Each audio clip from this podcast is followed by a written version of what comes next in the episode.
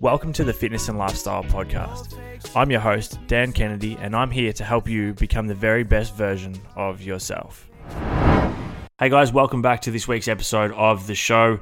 Today I was joined by Andre Heimgartner, who is a racer for the Kelly Grove racing team in the V8 Supercar Series. It was a really interesting and enjoyable chat. It's the first time I've had a race car driver on the show, so there was plenty I wanted to talk about. We got into bits and pieces, including his physical preparation, you know, what actually goes into being able to, to perform at your best on a race day, the mental side of things, his nutrition, just bits and pieces about V8 supercar driving that a lot of people probably wouldn't know, and including how much demand is on the body um, on race day, which I found super interesting as well. Um, so if you guys enjoyed today's show, which I'm sure you will, please do take a screenshot of the episode, post it up on Instagram story for me, tag myself and tag Andre as well. His Instagram handle will be in the show notes below, and make sure you keep up to date with how he goes for the rest of the season as well. I also wanted to thank today's sponsor of the Fitness and Lifestyle podcast, and that is Australia's hype sneaker label Athletikan worn by sports stars and celebrities. The shoes look amazing. These guys are doing big things in Australia and worldwide as well, including working with big athletes from the UFC and a number of different sporting codes. And I'm absolutely stoked to be a part of the Athletikan family, and I really do thank them for sponsoring today's show. So if you use the code DK10 for 10% off your next pair, you can go into the store online and, and see what's available or, or keep an eye out for the very next launch. Uh, but a big thank you to Athletikan. Now let's get stuck into today's episode. Andre, welcome to the Fitness and Lifestyle Podcast, mate. It's a pleasure to have you on. Yeah, thanks. It's good to be on. Mate, I've uh, I've been having to think about what I wanted to chat about in, in today's chat since um, since we linked up, linked up last week and agreed to do the episode. It's the first time I've had a uh, a V8 driver on the on the show, and in fact, I think pretty much any um, you know racing car driver at all. So there's heaps I want to get through. Firstly, mate, what's the um what is the process for for someone that is a junior that has the ambition to make it to say racing in the V8 supercars at some point in their career? What is that process? Because I think a lot of people listening probably are familiar with the process of becoming, say, an AFL footballer or a basketballer or whatever it may be. But um, when I think about a a V8 supercar driver, I have no idea what that kind of pathway looks like. So, what does that look like for you? And and for someone that is wanting to um, follow that that career path? Yeah, it's a bit different, as you said. It's not really nothing's really explained out. So um, in motorsport, there's not like AFL where you have all these different grades, I guess, and it's all you know. This is the progression you take. So it's actually a, a big problem or a big issue in our sport at the moment that there's you know not any clear path. There actually used to be, but um, there's almost two moment that's diluted it a lot. So for a young kid, yeah, it's confusing, I guess, where to start. There's um, obviously you have things like go karts and stuff that you start out at, and you can mm. do your local kart days and stuff like that. And then there's obviously progressions from there. But um, to the first get introduced to motorsport, um, CAMS Australia have pro, a couple of programs. Um, if you're a young girl and you want to get involved, there's a program called Girls on Track, um, and you go along, learn about the activities, learn about motorsport, some of the aspects of it, and just get interested in it that way. And then also we have the um, Ricardo Races, which is another young um, program for um, young guys and girls um, to get them introduced in, in, racing. That's more of a driving thing. But yeah, um, CAMS and you know everyone affiliated is really trying to put together a proper program for that. Um, but yeah, basically everyone everyone would start out in go karts. That's where you have your all your foundations. That's where you learn to you know mm. punch off or you know how to how to control a car and all yeah. that sort of stuff. So it goes from there and then it progresses up through the various different categories. And starting out, was it just a hobby for you, or were you pretty set on on this becoming your career? Was it was it a goal of yours to be a professional race car driver? I know, um, you know, you know, for for your age, you're you're a professional quite early, and, and you come up the ranks quite well. And um, you did start with karting yourself, didn't you? Yeah. So yeah. for me, it's actually something fun I wanted to do with my dad. So it was never actually yep. something where like, okay, we're going to go and become, you know, a supercar driver or yeah. anything like that. Because my parents split up when I was quite young, so it was just something to do to spend time with my dad to you know that father son time you know you either mm. play golf or you go play football for us it was to go go-karting so we didn't actually take it that seriously. Um, and in the go karting years, we only probably did one event a month, if that. Um, so it was very minimal compared to what a lot of people do. And then it just naturally grew from there. We went all right in that, and then we stepped up to the next level. Um, and my dad was actually racing at that same time at those events. So okay. I went along, and uh, all through my childhood, I'd been to his race meetings. He wasn't, you know, very amazing or anything. he uh, just did it for a hobby, and um, I sort of grew up around that and thought, okay, well, I might as well race at the same meetings as my dad to make it easier. And um, yeah, just started out in some little open wheeler type cars. And again, until I was probably, I'd say 13 or 14, um, it was really just a hobby. We mm. never I thought we are big fans of people like Mark Skaife, Greg Murphy, all mm. those uh, hero guys, Craig Lowndes. I used to go to the tracks and watch them as a young kid. So, um, yeah, it was something that, um, you know, was seemed like a far fetched dream, I guess, you know, yeah. especially from New Zealand. You know, that we, we didn't have many supercar drivers. We had one, Greg Murphy, at the time. So, um, yeah, it's it's it's funny how some things work out. Was there a point in time where that that mentality changed for you, where you you you flicked that switch and you decided, yeah, fucking oath, I want I want this to happen, and and maybe it was a point in time where you got an opportunity, which up until that point you probably didn't think may have come up. Was there was there a moment that it all changed? Um, yeah, hundred percent. So I obviously was from New Zealand, racing in New Zealand, and had relative success there. But you know, when you're having that success, we still didn't think, okay, we're going to go to Australia, we're going to go through this sort of process and get into supercars. Mm. Um, so I was actually preparing to race in New Zealand. We didn't really inquire much into Australia because it was so expensive to come over and race. And um, a guy called David John, who runs TKR, Team Kiwi New Zealand, um, who was in supercars many years ago, um, approached us and said, "Hey, we want to put a program together to race in the Porsche Carrera Cup, which is a series over here in Australia, and um, we'll cover most of it if you can bring this amount." And so we thought, "Oh, like it'd be silly not to." So we jumped at that opportunity, and um, it just flowed on from there. And then yeah, we got another opportunity that was, you know, very highly discounted um, by another person in the feeder series of supercars, and it just sort of flew from there. So yeah, it's funny how things work. Sometimes, you know, well, particularly for us, it's it's not something that was 100% meant to happen. We obviously would have, you know, mm. been been very happy and wanted to go to supercars, but it wasn't something from day one that we initially thought. And sometimes I guess that works with a lot of things. You get an opportunity, it open your eyes, um, and you know, if you perform well, then you can take the right steps from there. Bloody oath. And you mentioned then about the cost of coming to race in Australia. Is that something that you would think probably holds a lot of maybe juniors back from getting bigger opportunities? Is just the fact that financially it's such a big commitment, and and what does that look like as a driver? Like when you go to a team, is it funded by the team, or as a um, are you and your family having to fund your way all the way up until you reach that professional ranks? How does that work? Yeah, unfortunately, it's um, it's not quite like playing footy. You can't go to a rebel sport and buy a ball and then go kick it in the park. Yeah, so yeah. anytime anytime you drive anything, it costs a lot of money. So it's just the nature of the sport, unfortunately. And I think the world hasn't seen some of the best drivers um, because of that fact. You know, because you need that sort of money to, to get across. But yeah, definitely, I'll probably say, you know, um, you'd probably need somewhere in the neighbourhood from woe to go from when you first start racing to to get professional. It's um, how long's a piece of string, but anywhere from you know two to four million dollars um, just wow. to chuck it over that time, if not more, depending on how quickly you're able to make the progression. So, unfortunately, yeah, that's a bit of a bit of a hamstring. But um, you know, opportunities do happen. P- do people who don't have money do get opportunities. So mm. it's not to stop you getting into the sport, and it's very enjoyable, of course. Even if you just stay at those lower levels and get involved in club day stuff, it's a bit of a community like all yeah. sport. And, um, yeah, it's a challenge. It's a different challenge to a few other sports, um, you know, because it's quite dynamic. You know, there's so many variables that are out of your control. Um, you know, you're not 20 other dickheads on the on the track with you that yeah. all want to win as well. Um, yeah, it makes it very interesting.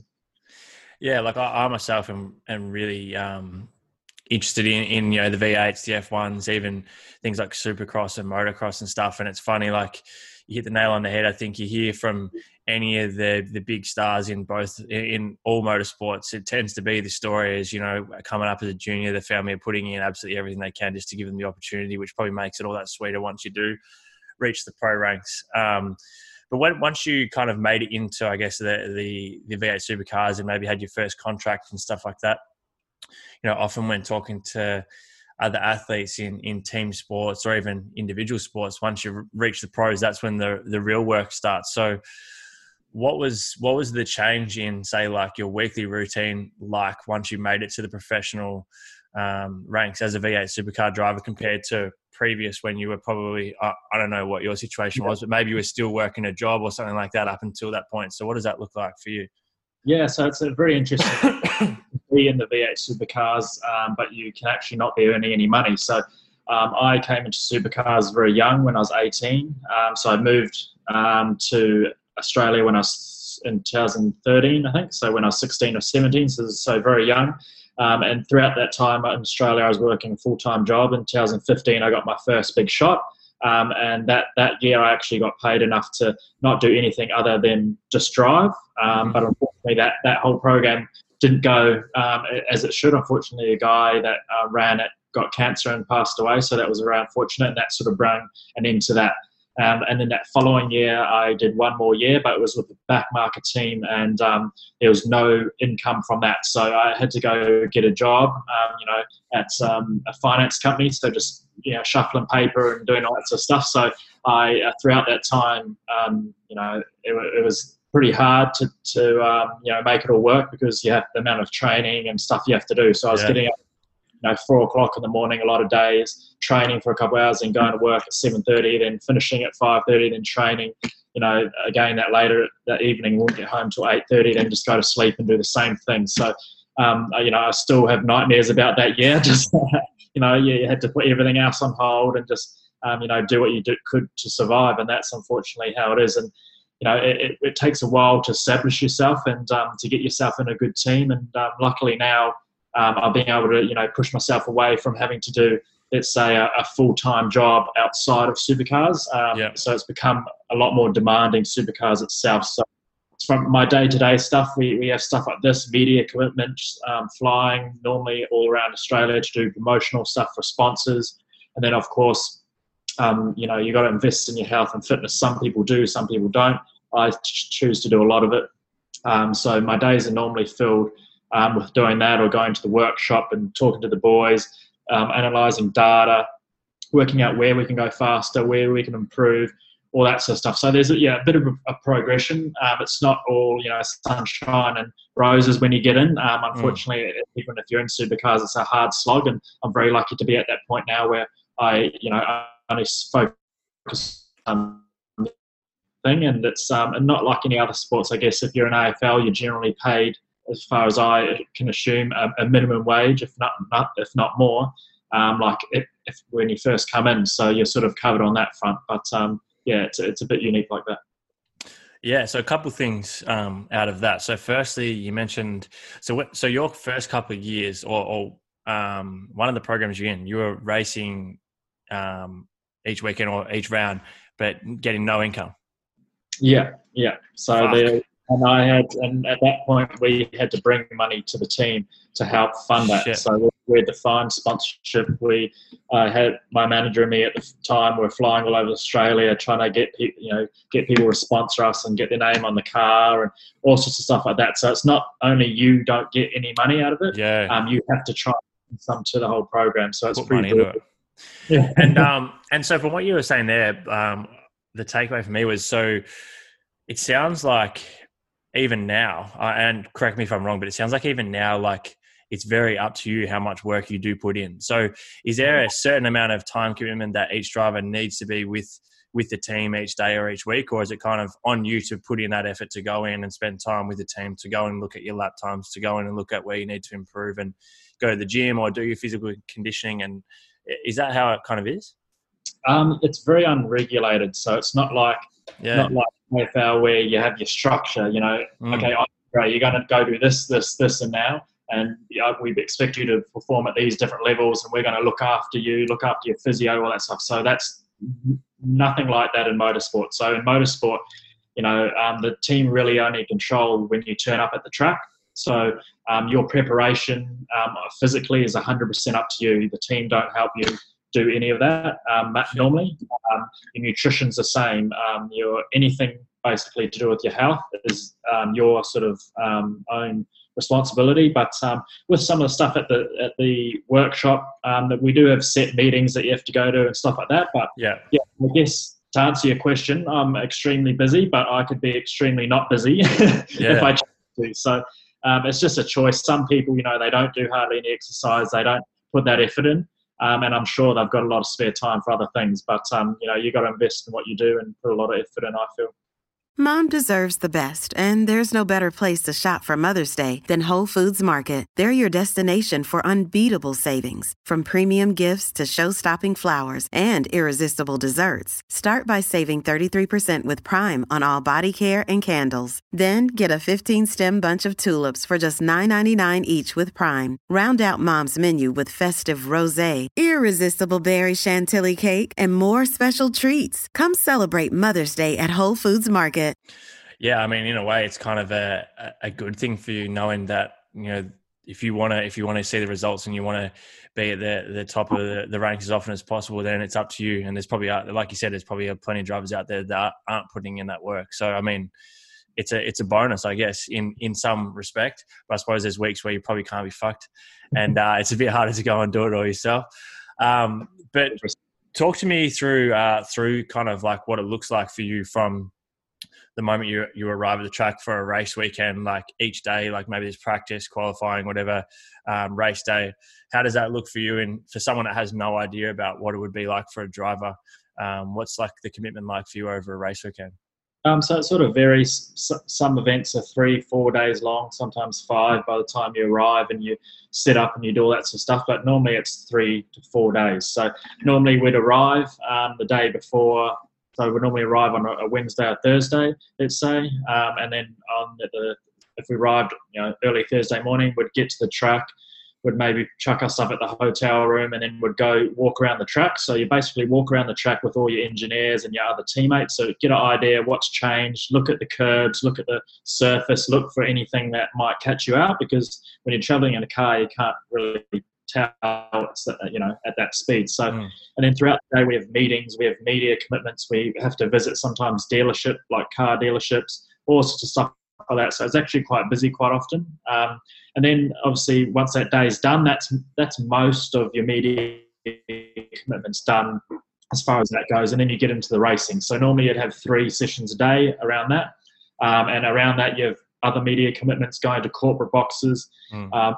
Interviews, stuff like that. Um, and, and with our sport, it's so money driven, you know, to, to run one car for a year costs, um, you know, three million, four million dollars. So to, to be able to raise the funds, you need to be able to be marketable and, um, you know, be involved in that side of it. So you yeah. can't, it's not, it's not like a lot of other sports. Motorsport is really the only sport in the world that we can be sitting on the grid, right? And we're about to start one of the biggest races in the world or in, in our calendar and um, you know someone with a camera and a microphone can come up and shove it up in your face and say, "Oh, Andre, you know you set this up last time. Um, you know, are you going to be all right?"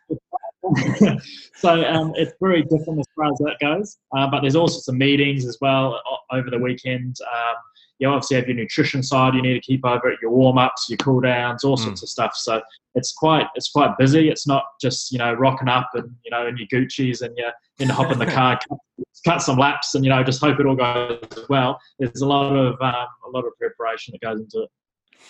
Yeah, right. And speaking of preparation, uh, you mentioned before, like you're pretty pretty onto your nutrition and um, and your training, and obviously we've got a mutual friend in Jaron um, so obviously you're, you're right into your, with your supplementation, everything as well. What's what's your week look like? Um, let's say maybe throughout the off season, because obviously I mean during the the racing season it probably is a bit different, but throughout the off season, what's your physical prep look like in terms of conditioning and strength work, but also what's your I guess approach to nutrition at the moment?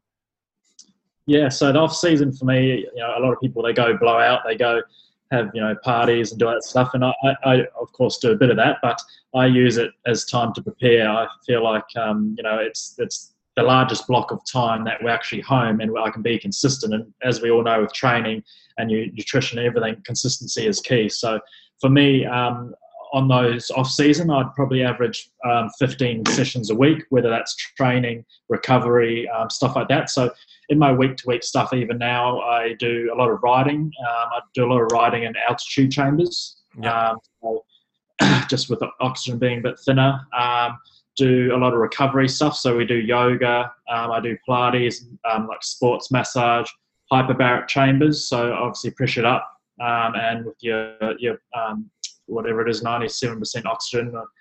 Then cryotherapy chambers. Um, I have my own sauna in my apartment here that I that I do most days for 10, 15 minutes with Yep. uh, um, infrared red light um, system I have as also. So there's so many different things you, you can do. So in the off season, I just tend to smash all that sort of stuff along with all the obvious weight training um, and stuff like that. So um, yeah, it's it's pretty busy, but um, I think I personally need to always be busy. I'd be bloody so bored if I was just sitting on my bum doing nothing for three months. So you got to sink your teeth into something, and um, obviously all the, the Swift supplements um, feed into that. So all the hydrolyte stuff, Yep. you know, vegan protein stuff like that, and um, you know, we, you know, I, I unfortunately I'm not the best cook in the world, so and I don't have a at the moment, so um, they can't cook for me. So I have to get um, Youfoodz. So Yeah. I'm like, I smash them. So they're normally a pretty ba- balanced diet um, as a whole. So I basically smash probably four of them a day, um, along with all other stuff. So yeah, there's um, lots of different stuff to do with it. And then also we have a simulator. Well, I have a simulator in the other room there that um, I use um, during the off season or even during the season to um, keep myself sharp and race against other people online.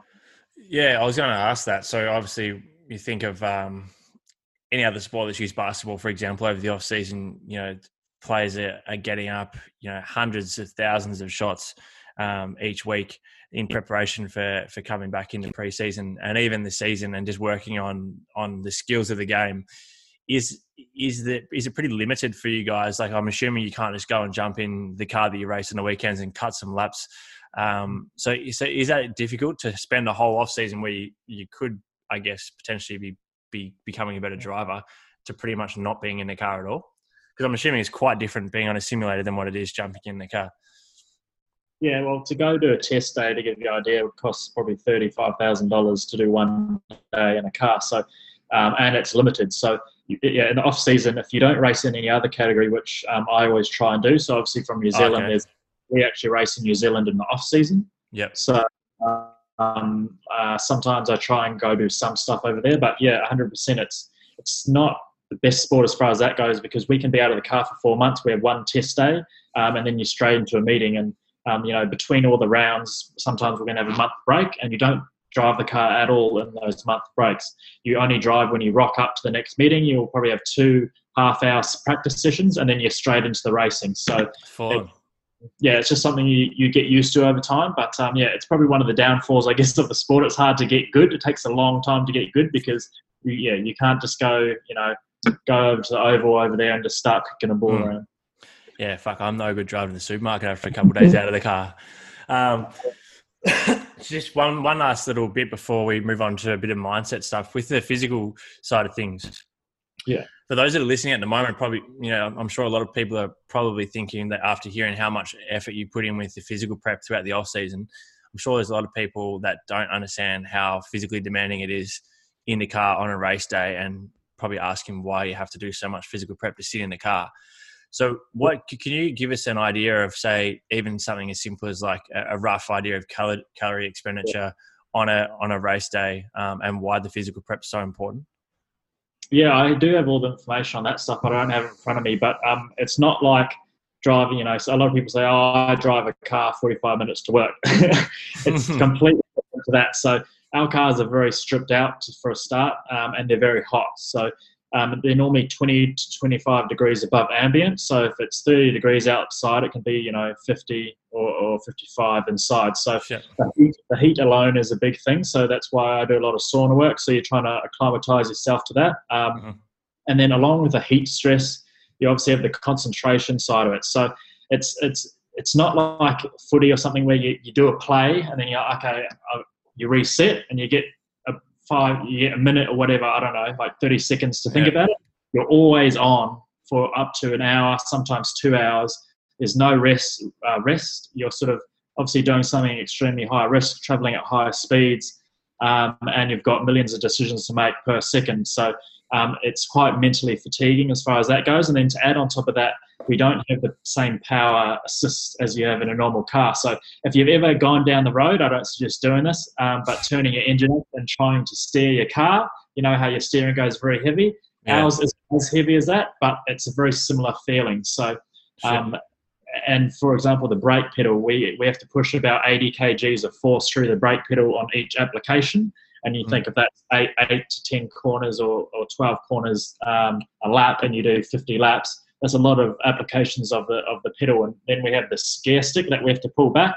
And that's, um, you know, quite weighty as well. It's not like a, a, small little lever that you can do with your pinky. So, yeah, yeah, it, there's a lot of things, but um, it's, yeah, I can't remember that analogy. Someone explained it very well once, but yeah, all the things combined make it extremely exhausting. So you probably lose about three kgs per per race, if, um, you know, through a longer race. Mm. Um, that gives you a bit of an idea. So yeah, it's um, not quite as easy as as some people think. That'd make the hydration side of things quite big. Like I, I mean, um, I, I, watch a fair bit of the F1s, and I'm assuming it's similar in, in the V8s. Like, do you have to weigh in pre and post race just to see how much you need to re rehydrate and stuff like that? Well, ideally you would. Yeah, a lot of people don't. Um, I do sometimes. Yeah. but yeah, it's very interesting. It's it's hydration is a very important part of it. Sometimes I've been driving. I was driving on the Gold Coast racing, of course, and um, I started to get cramps all through my forearm, and um, I just because I didn't hydrate enough. So yeah, that's not ideal because not ideal, yeah. are the main holders of the car. So um, yeah, you can get in some big trouble if you don't do that. You can obviously get heat, heat exhaustion, which is very um, deadly, of mm. course. And we obviously have the fumes and stuff inside the car, so it's not very good oxygen in there as well. So yeah, there's so many different factors that I guess play in it. So very unique as far as that goes. How tempting is it to get in your car after a race when you're on the the regular road and just fucking floor, like just fang it like you like you just been on the race? Is it is it hard to switch off? I mean, obviously you're not stupid, so you're not going to be out there driving like an absolute maniac. But is there just like habits or tendencies that you're just so used to doing that while you're driving just on the uh, normal public road that you just end up driving flat out? I would, well, I wouldn't say necessarily anything silly. It's not like when we drive, we're like, oh, I've got to, you know, go 300k down this road and just be silly. But um, you know, for me, I hate inefficiency. So when someone's going below the speed limit, for example, it really makes me angry. Or you know, uh, I just don't like traffic, and I don't particularly enjoy driving on the roads. So um, yeah, there's different elements to it. It's very different though. It's a completely different environment, completely different car, um, completely different objective when you're in the car. So it yeah, it really separates it, I guess. But um, as you get older too, when you're younger, you tend to be more stupid, do stupid things. You know, we've all yeah. had cars when we're young and trying to impress our mates, and you know, do. but, um, yeah, generally now it's um, yeah, that's not really an issue. How much? Uh, how much attention do you give to the mental side of things? Like whether it be meditation whether it be working with a sports psych or or even just visualize visualization and manifestation whatever it is. Yeah. and particularly pre-race and then maybe even after a bad race you know being able to get over the, the, the shitty drive or whatever it may be and then move on to the next race. Do you put much attention to that? Um, yeah 100% that's a major major part of it. So um, it's something that i um, you know i'm quite up and down, um, like a, a, lot of sports people, I think, because you're quite hard on yourself. You're quite critical. Um, you know, I get you know quite upset or you know mad at, at, certain things. You know that you could have done better or or whatever. But the mental side is huge. We don't really appreciate um, you know how big it is for a lot of things. So I work with a, um, a sports psychologist on that. So trying to uh, the main thing is trying to control your emotional intensity level. So um, we we train that through using lights. So um, we have certain competitions we do, and um, it's all about how I prepare myself for the sequence of events and how I react to how things work. And we play through different situations, and um, you can re- after a while really tell how to um, tell how you're feeling on that day. Am I feeling today a bit anxious? Um, if so, what do I need to do to bring that back down? Do I need to listen to music? Do I need to meditate for a bit? Or on the other side, am I feeling a bit sleepy? is my intensity level a bit lower, and do I need to do something to get that up? And normally that would involve doing a sequence of um, reaction lights that I, that I have, or yep. um, doing some skipping, getting your heart rate up, and stuff like that. So there's a lot of stuff that goes with that, and um, yeah, it's very very mental. But before we get in the car, I well I have a, a sequence of things I do, um, and one of them is bring my heart rate up um, for two minutes to about 150 beats per minute. Um, and then I do a sequence of reaction lights. And it's really interesting if you do the reaction lights first without doing anything, well, after you've just been sitting around for a while, and then you go do some skipping, you go on a bike or do whatever for your two minutes, then you come back. Uh, the difference is very noticeable on your reactions, how you're right. doing, your emotional intensity level, all that sort of stuff. So, um, yeah, that side of it's pretty big. And um, as far as, you know, manifesting stuff and, and being positive. I think anyone that's a, a, great sports person just naturally does that. You know, we all have the desire to do well. And when I lay in bed, you know, I'm not thinking about, you know, what, what shoe or what sunglasses I'm going to buy the next day. I'm thinking about how I can bloody, you know, beat the next guy, how I'm going to win a championship or win a race or, you know, be better um, at any stage. And I think that's, that's the attitude you got to have. Hundred percent, man. And and you know, staying on that topic, what are what are the ambitions um, for you? Like, what's what's the long term goal? Is it to stay in the V8? you have other ambitions as a race driver, like obviously to win a championship and and continue to win races and stuff like that. But what's um what's the end goal for you?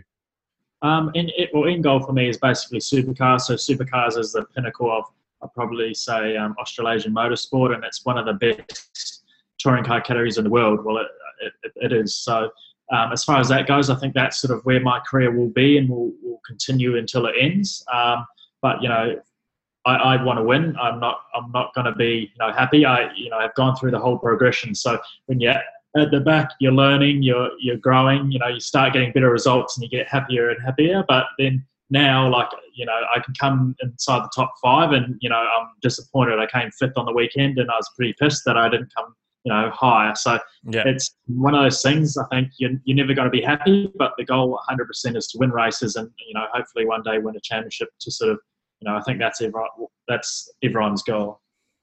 Fantastic, mate. Well, very much uh, appreciate your time today, man, and good luck for the the rest of the season. And I'll have all the links to your socials and your website and stuff in the show notes below. But we'll um, definitely keep up with your your performances for the rest of the season, mate. So thanks, thanks so much for joining us. No worries. Thanks, mate. Awesome, guys. And to everyone who's tuned in to today's episode, if you've enjoyed today's chat, please do take a screenshot of this episode, post up an Instagram story for me, tag myself, tag Andre. Like I said, his socials will be in the show notes below. Um, look forward to chatting to you again in the very next episode.